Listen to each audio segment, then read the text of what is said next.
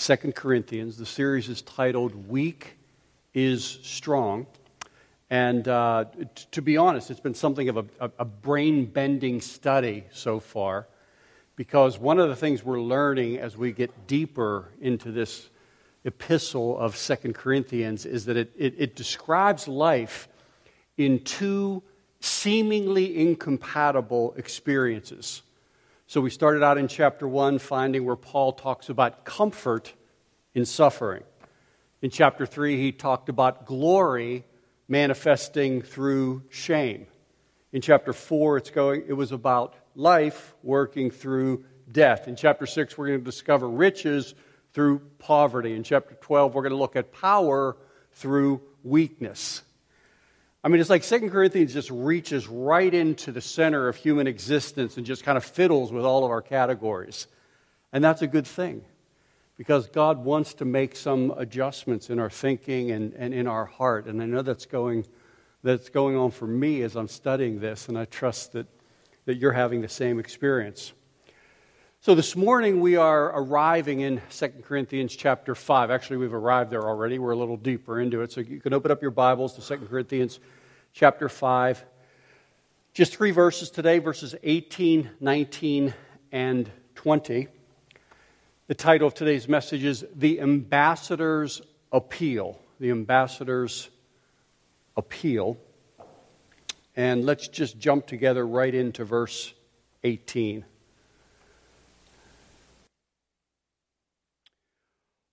All this is from God, who through Christ reconciled us to himself and gave us the ministry of reconciliation.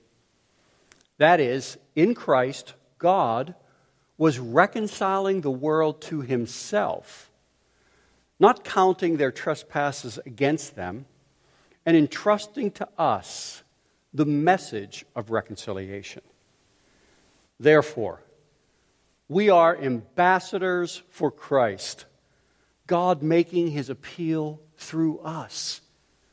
We implore you on behalf of Christ, be reconciled to God. Let's pray. Lord, there is undoubtedly two different categories of, of folks here this morning. Lord, there are those who have been reconciled to you through Christ, and those whom you are pursuing for reconciliation to you through Christ. And Lord, my prayer is this morning as we, as we delve into this important passage, that you would reach all of us in some significant and personal way through our time together. In Jesus' name we pray. Amen. The other day we had a family over for dinner, family from the church, and as they were leaving, I showed them one of my few earthly prized possessions, that is apart from my wife and children. And it's a framed excerpt of a sermon that was preached by Charles Spurgeon. So you might recall Charles Spurgeon, nineteenth century, famed London pastor, known as the Prince of Preachers. And the reason why this sermon is framed is because portions of it are in his actual handwriting. It was a gift to me from Pete Griesley. Remember Pete? He's the pastor from Wales. He's preached here a couple of times. Once Charles Spurgeon was asked by some people that were visiting his church about the secret of his success. They asked, what is the source of the extraordinary power that you appear to have as a preacher?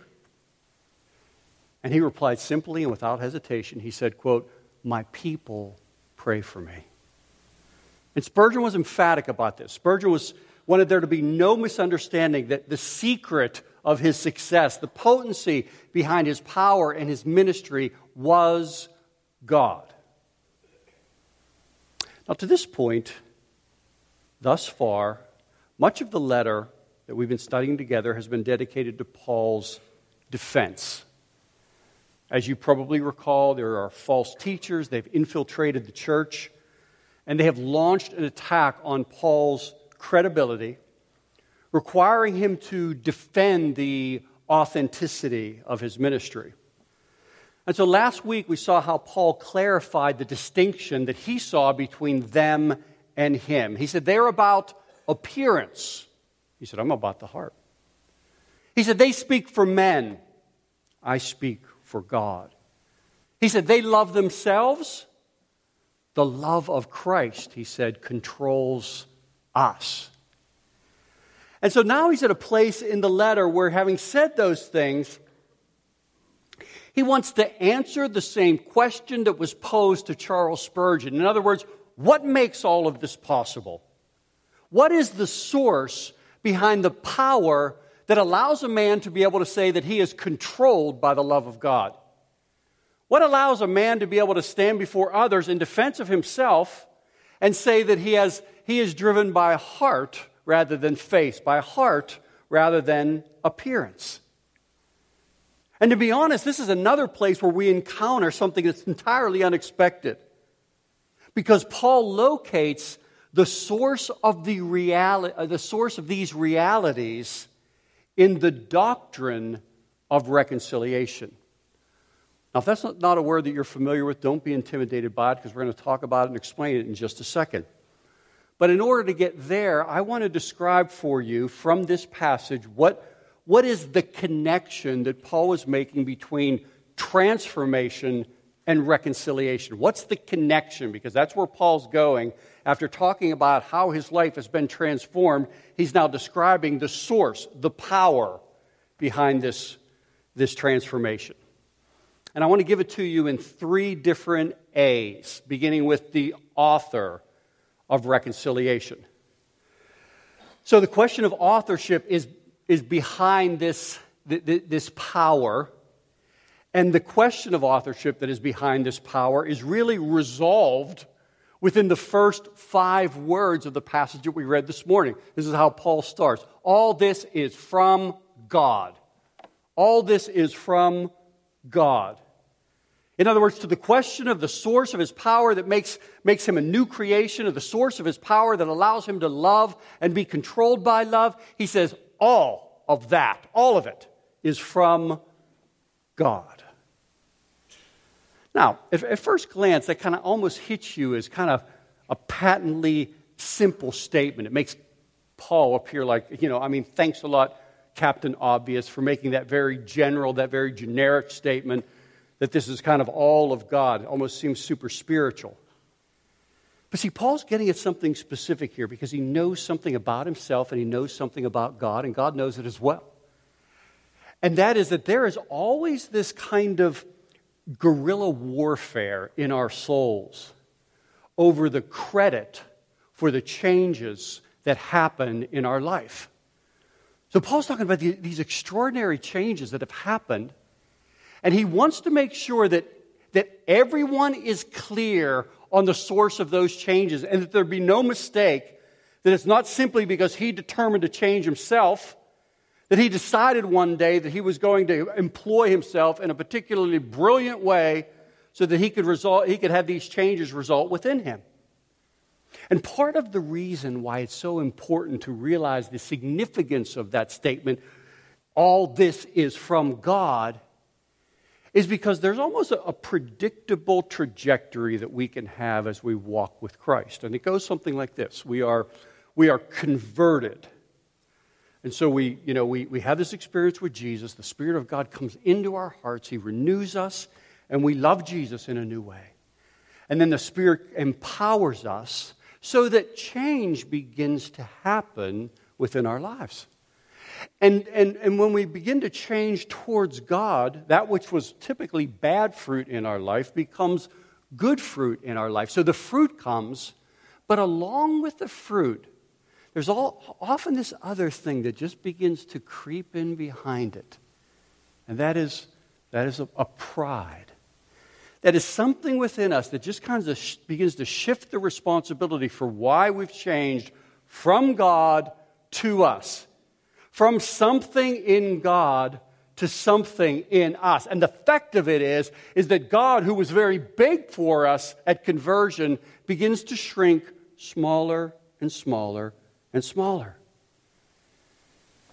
It, it, it's almost like what you know what happens when you're when you're working on your computer. You know, you work on your computer, but after the work is done, the computer goes into a kind of sleep mode.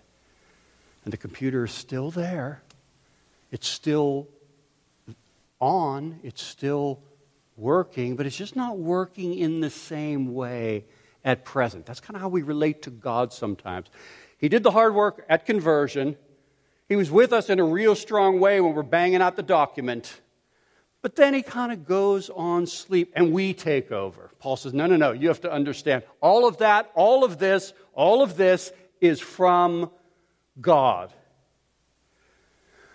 So now what happens in the passage is that the this in all this is from God, the this gets unpacked through this idea of reconciliation. Now, this word reconciliation is used five different times in the passage. Actually, if you include verse twenty-one, the final passage in this chapter, it's used five different times. By the way, Paul's the only New Testament author to use this word.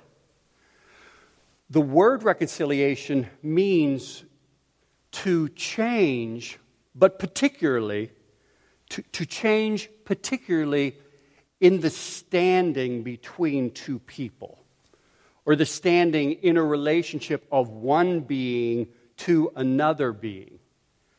So in Greek social circles, it meant a change between different parties. In, in Greek religious affairs, it meant a change between the deity that the person worshipped and the person themselves. And we notice from this passage that there are very various uses of the word, of the term being used. I mean, you just look down, you see verse eighteen, Christ reconciled us to himself. The ministry of reconciliation is used, and it says God was reconciling the world to himself, and then later it says the message of reconciliation, and then it cries out, be reconciled to God. And so I want us to understand that though there are these different uses, there are some fundamental commonalities. There are some fundamental things that are uniform within the passage that are implied by all the uses of those words. In other words, when you when you use the word reconciliation, this is implied. Number one, it implies there was a former friendship. There was a former relationship. See, this term always assumes an earlier alliance. You never reconcile two people that don't know one another. You never reconcile people that didn't have a relationship in the past. And so what the term is doing, and this is fascinating because what the term is doing is it's catapulting us back to the Garden of Eden. And, and, and you remember the story. I mean, just picture it in your mind. You know, you have this place of, of joy and beauty and, and these two beings, Adam and Eve, that are living a life of of, in one sense, deep satisfaction, because each and every day they are walking with God. They are walking alongside of God. And there's nothing in their relationship with God that has divided them. There's nothing in their relationship with one another that has estranged them or alienated them. They are together in the God and guard, God and man, in the beauty of this environment. They are they are naked, which, by the way, when that's used in first in Genesis chapter one and two, that's not a sexual thing. That's that's symbolic of a life that is uncovered before God and before one another. That signifies the transparency, the depth of relationship, that there was nothing that stood between God and man, and there was nothing that stood between man and woman, not even clothing. But now all of a sudden, there is a hiss in the garden. And sin slithers in, and the man and the woman choose autonomy over relationship with God and fellowship with God. Relationship with God was broken. And it wasn't just that it was broken and that was the only implication, but all of a sudden between God and man, there was this hostility, this enmity that arrived. Because the fellowship that they had, the friendship that they once shared, was broken. So they had this former friendship. reconciliation implies a former relationship or a former friendship. Here's the second thing it implies. It implies that the enmity, and don't be intimidated by that word, that just means a kind of hostility, a, you know, a broken relationship. The enmity exists on both sides. So, you know, there's a, there's a very small problem in this, and that is that the man had enmity, the woman had enmity towards God.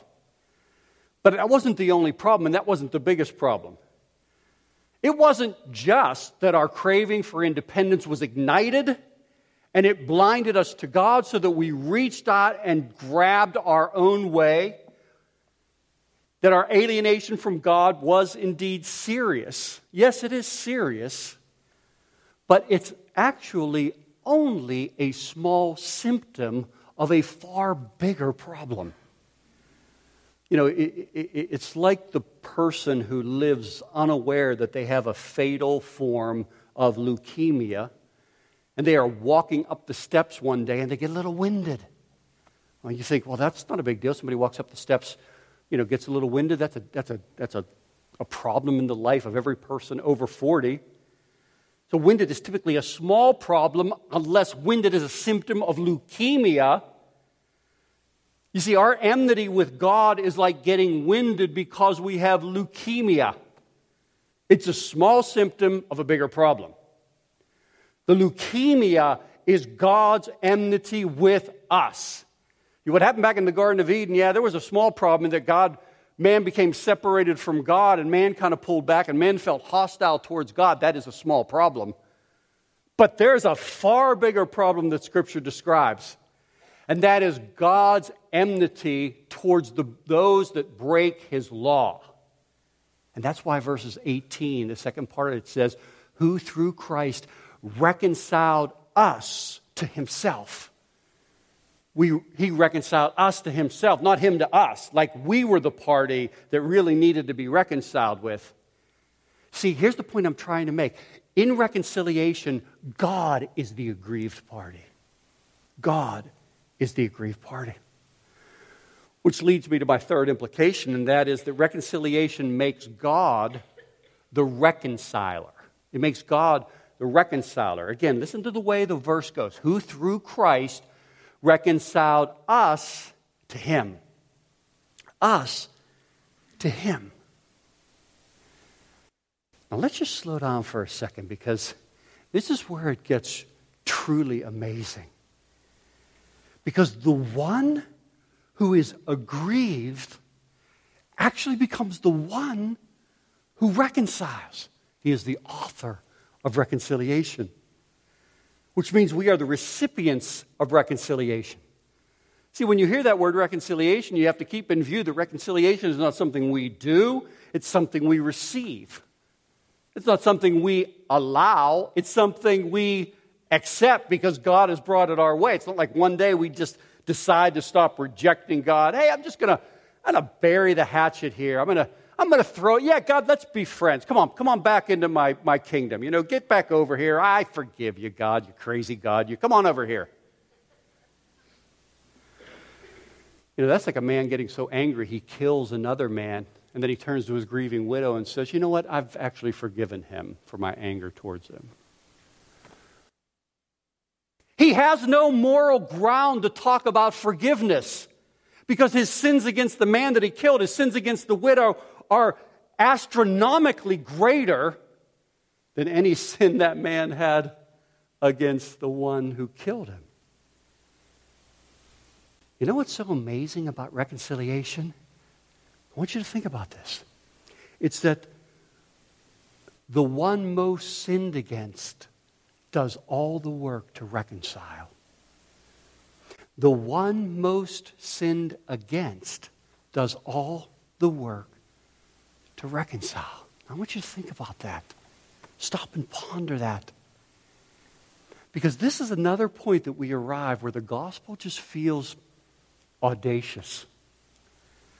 I mean, certainly out of step with the world, because you know, let's be honest, for most people, the one sinned against is the one who gets to be most offended.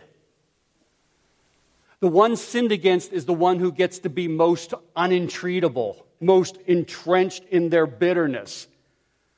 Politically speaking, the one sinned against is the one who gets the most power. They derive power from the aggrieved status. They determine, or they grab the high ground of victimization and then determine policy because they are the aggrieved party. But in the kingdom, it's completely different. And I think God uses passages like this to get us thinking, because there's a time coming up that's probably even later on today where somebody's going to sin against you. Somebody perhaps in this very room is going to sin against you. Maybe somebody in your family, maybe even an enemy.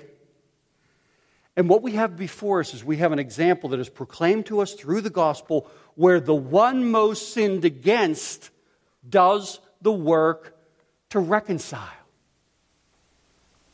Now, are, are you beginning to see why Paul would bring up love and reconciliation in the same breath?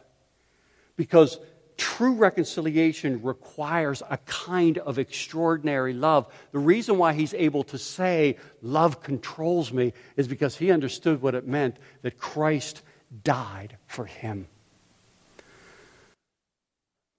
So we've got the first A, which illustrates for us the author of reconciliation, and leads us to the second one, which is the aim of reconciliation, the aim of reconciliation.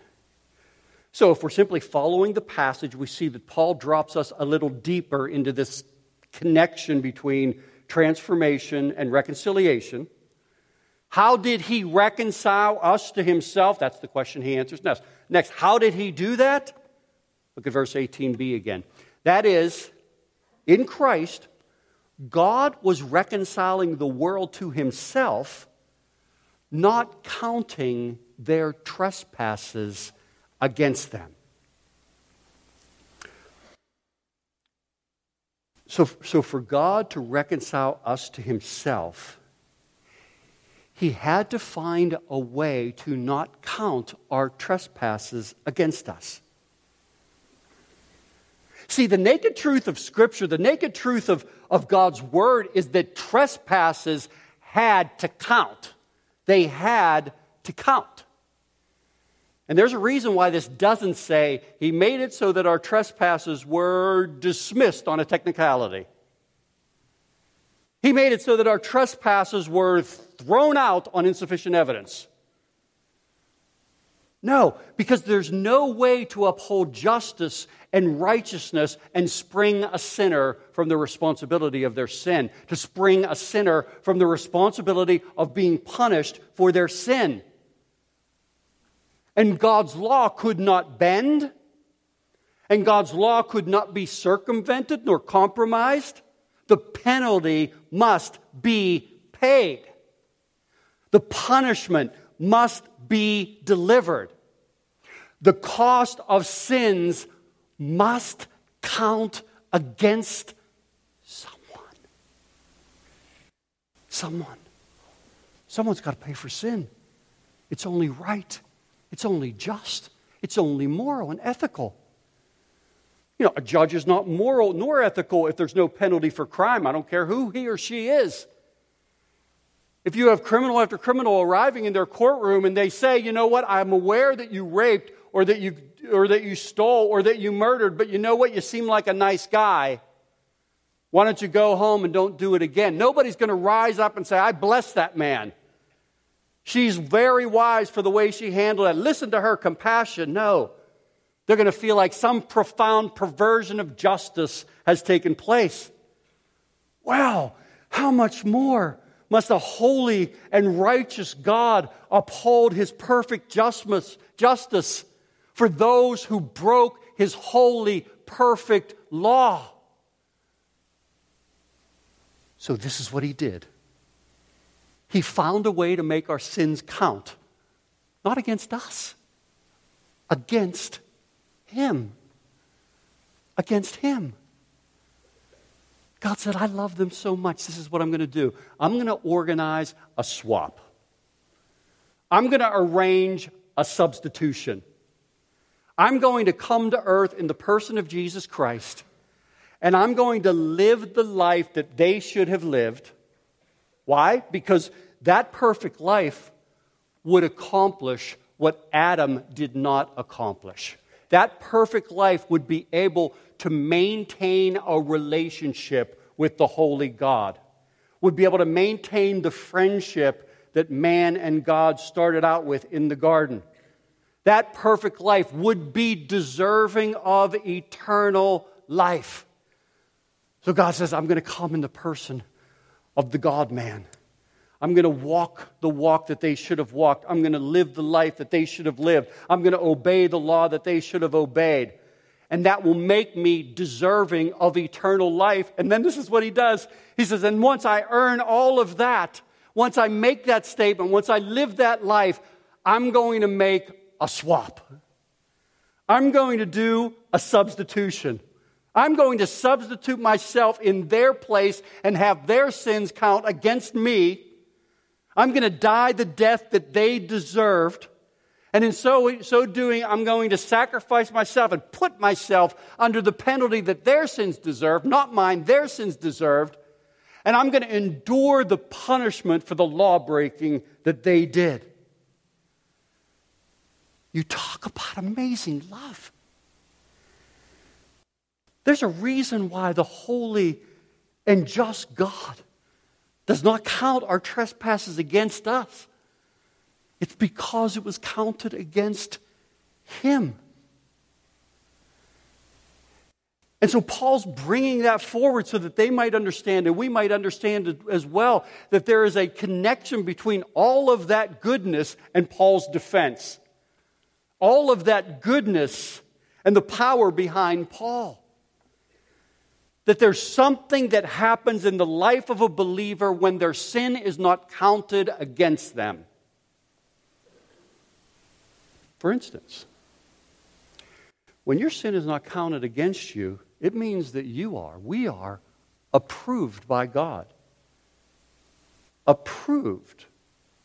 Not tolerated, approved by God. You know what it means to have God's approval? It means that you can live this life. You can be in this church, in your small group, in your marriage, in your family, and you can be honest about who you really are. I mean, if you want to understand truly how Paul could boast in his weakness, how this dude could defend himself by, and this was his strategy, confessing how weak he was and confessing his sin, it was because he knew that his sins were not counted against him. They were counted against Christ. Therefore, he was approved before God. So Paul could acknowledge the reality of his sinfulness. He could acknowledge the reality of his weakness without feeling like he needed to be the most super spiritual person in the group. You know, the one that seeks to get the leverage by mentioning the supernatural experiences they've had or how much they've prayed that day or the way that, you know, the works of God can be thrown out there to build our kind of equity, to build our profile in the eyes of others.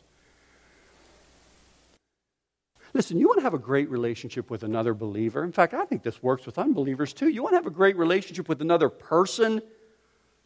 Drop the illusion of perfection. Drop it. Just leave it behind. In fact, tell them you're a sinner. In fact, tell them how you sin. I mean, let's be honest. Everybody knows you're a sinner. Why don't you just remove the speculation on how you do it? One of the clearest evidences of pride in the life of a man or a woman is their inability to talk about their weakness. It's that they just can't go there, and I know this because I've done it, just can't go there because there's a, a perception of ourselves that we want to protect. And to bring in our own weakness or our own sinfulness would actually change the way people might think about that. But that's how Paul basically defends himself against these idiots. Not the Corinthians. I'm talking about the false teachers. What Paul says is, you think I'm weak? I'm weaker than you could ever imagine. You think I'm a sinner? You don't know half of the ways that I've sinned. And they just don't know what to do with that because they can't tolerate, nor do they understand the security that comes from a man or a woman when they understand what it means that they are approved by God. Let me just speak for a second to to to those here that are leaders, man or woman, leader. And those here also that maybe do counseling in the world in which you run. So, so much of my ability to help people, to the extent that I'm able to do it, so much of my ability to help people springs not from my dissimilarity to them, but from my similarity to them. In other words, when they are acknowledging some challenge that they're experiencing, I see myself in that struggle, and I can make the connection between some area where I have met God, and I can import that into the conversation. That doesn't mean necessarily that I can, I can identify with every sin confessed to me, but it does mean that I can identify with every sinner confessing to me. And that principle of identification where we see in the perfect high priest who sympathizes with us in our weakness, that principle of identification is at the center of gospel-centered leadership. It's near the core of gospel-centered counseling. Because you're starting from a position where you realize, wait a minute, I've been approved by God. Therefore, my sins are not counted against me. Therefore, I can be in this conversation. I can be a real person. Husbands, your wife needs to see a real person. I, I appreciate your desire to be strong, but do they know your weakness, or is that something that you're just trying to, you know, kind of manipulate around or never talk about? True strength is Pauline strength. It means we, we, we derive it first from the gospel, and we stand on the security of that. And then we speak of the reality, not just sin, but of the incredible love of God. So here's a second application. And that is that where sin is not counted, we are, we are free to love. That's the reason why Paul was able to say in verse fourteen that the love of Christ controls me. He's, he's free to love. And he's saying this to these, these Corinthians. You know, these Corinthians, they're, they're a funny group. A Corinthian is basically like a like a, a Christian who doesn't get it. You know, a Christian who doesn't get it. You got anybody like that in your life? Now, don't roll your eye, your eyes too quickly because there's other people that are thinking about you when that's mentioned. Somebody who just, you know, doesn't get it. And the danger that we all have with, with Corinthians is that there's a way that they live and there's a way that we behave that we kind of end up positioning ourselves so that we're always counting their sins because they're always out there. They're out in front of them, you know. There's a way that they live where it's just, you know, some men's sins go before them. That's the Corinthian. And there's a lot of sin to deal with. And so in the way that we relate to them, we end up thinking more about their sin, talking more about their sin. You know, most, most teenagers are like Corinthians. And, and parents can often be always thinking about their sin and talking about their sin and making their sin the center point of the discussion. There may be people in this very room that have avoided membership in the church because they felt their church was full of Corinthians. And, and, and yet here we have Paul among the Corinthians, knowing all of their baggage, adding his own baggage to their baggage, and able to say, the love of Christ controls me. And there's something about this whole sin counting thing, you know. There's something about the way Paul's awareness that his sins have been counted against Christ, and so they're not counted again against him. That kind of releases him from being in relationship as a sin counter. Do you ever have anybody like that in your life where you just know that, man, when you do something wrong, that's going to not only be counted in the moment, but it's going to be counted against you in the future? And this idea that God throws your sins as far away and buries them in the deepest sea. You know, these folks are always fishing. And they're pulling in catfish. And they're pulling in the carp of old sin. And, and, and maybe that's you. And maybe that's really hard to, to understand. Or maybe it's hard to admit. But, you know, your kids see you as a, you're a sin fisher. You know, you're casting the line. Okay, so what did you do last night? No, no. What did you really do last night? And it's not that it's not that we shouldn't be discerning. We should be, as Christians, the most discerning people on earth. But If our children live more aware of our suspicion than our love, then there's something about the gospel that we're just not getting. See, there, there's this sense there where, because Jesus paid the price for the sins of other believers, we don't need to live counting their sins because he lived and died counting their sins. See, see, what the gospel does is the gospel reminds us that at the cross, I didn't get what I deserved, so I'm not going to live my life holding you hostage until you get what I think you deserve. Because I, I, I've received the forgiveness of Jesus Christ for all of the things that I deserved, and that positions me now to not be a sin counter, to not be a sin fisher, but to be one who's able to love and let the love of Christ control them.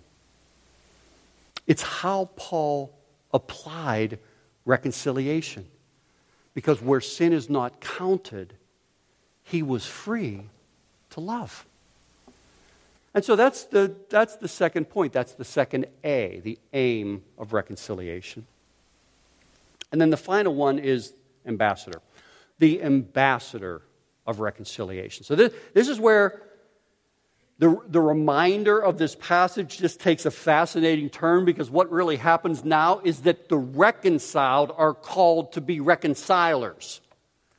The reconciled are called to become reconcilers. I mean, just listen to the way Paul says it. He says, and entrusting to us the message of reconciliation, therefore we are ambassadors for Christ. And then he defines that, God making his appeal through us. And then he brings the, the pathos that is behind that. We implore you, on behalf of Christ, be reconciled to God. One of the things I love about this passage is that it's really easy to exposit. I mean, there's just three specific facets of what this means of being a reconciler. It is that we are entrusted with a message. We are made an ambassador. We appeal for reconciliation. That's it. That's a breakdown of that passage. We, we are entrusted with a message. We are made an ambassador. We appeal for reconciliation. So let me comment briefly on, on each one of them. We're, we're entrusted with a message. Of course, the message is the gospel.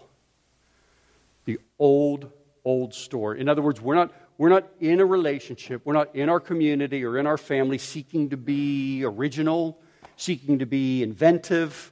We don't add from the gospel, nor do we take away from the gospel. It is not a new story, it is an old story. It is a very old story that has been entrusted to us, the message of reconciliation, that we might re-speak it to other people.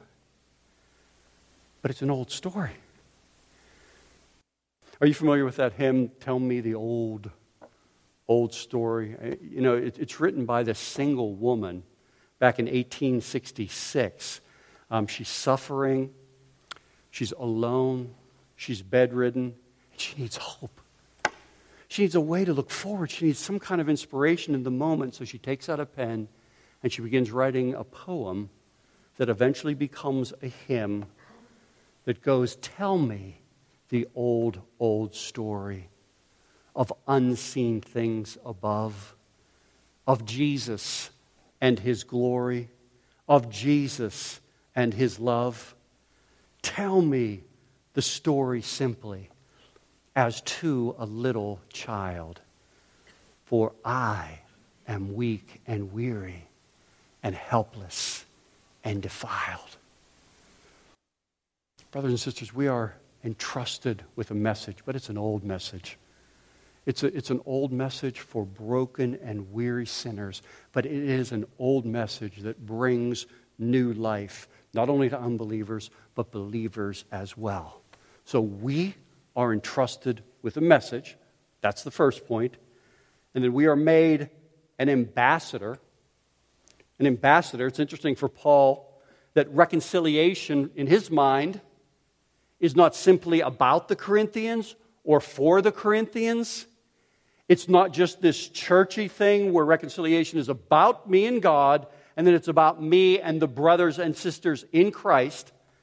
Yeah, reconciliation talks about being united to God, united to each other, but also it it makes an appointment for us. It, it appoints us into a role where we are called to go into the world.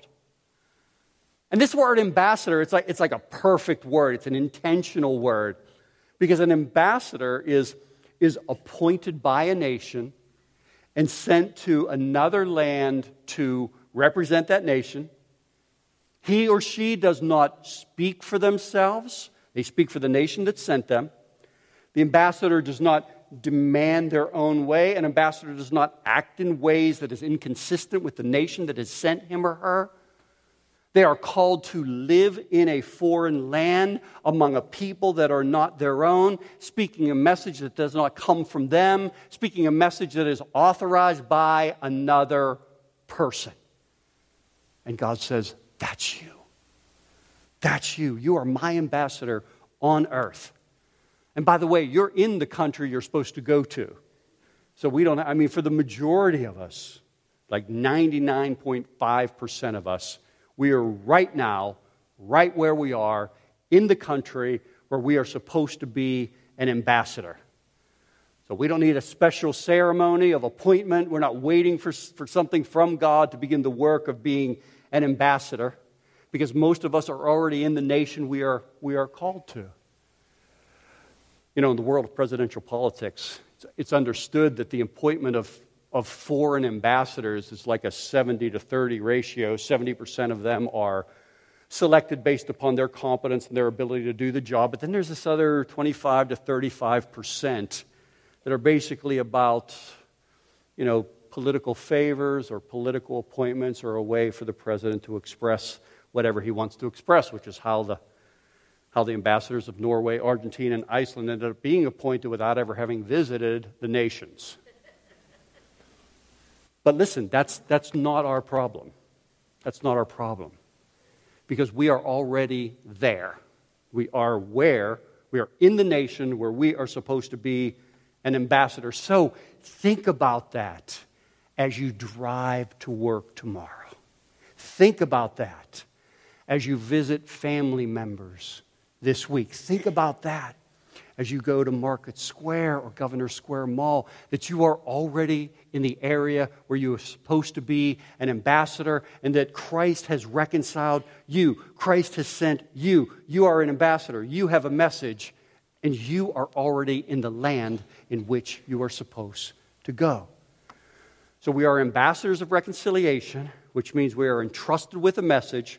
We are made an ambassador. And then finally, we are called to appeal for reconciliation. Listen to these words. God making his appeal through us. And then this, this little addition. We implore you. We implore you. I mean, you can almost feel in the words what's at stake here. The ambassador is not tucked away in some kind of protected embassy, just separated from the people. But like Jesus, he is among or she is among the people with this message, with the message of reconciliation, and with this passion in their heart, imploring them, be reconciled to God. You know, reading these words reminded me that Friday was the sixtieth anniversary of the martyrdom of the five missionaries to Ecuador, one of which was Jim Elliott,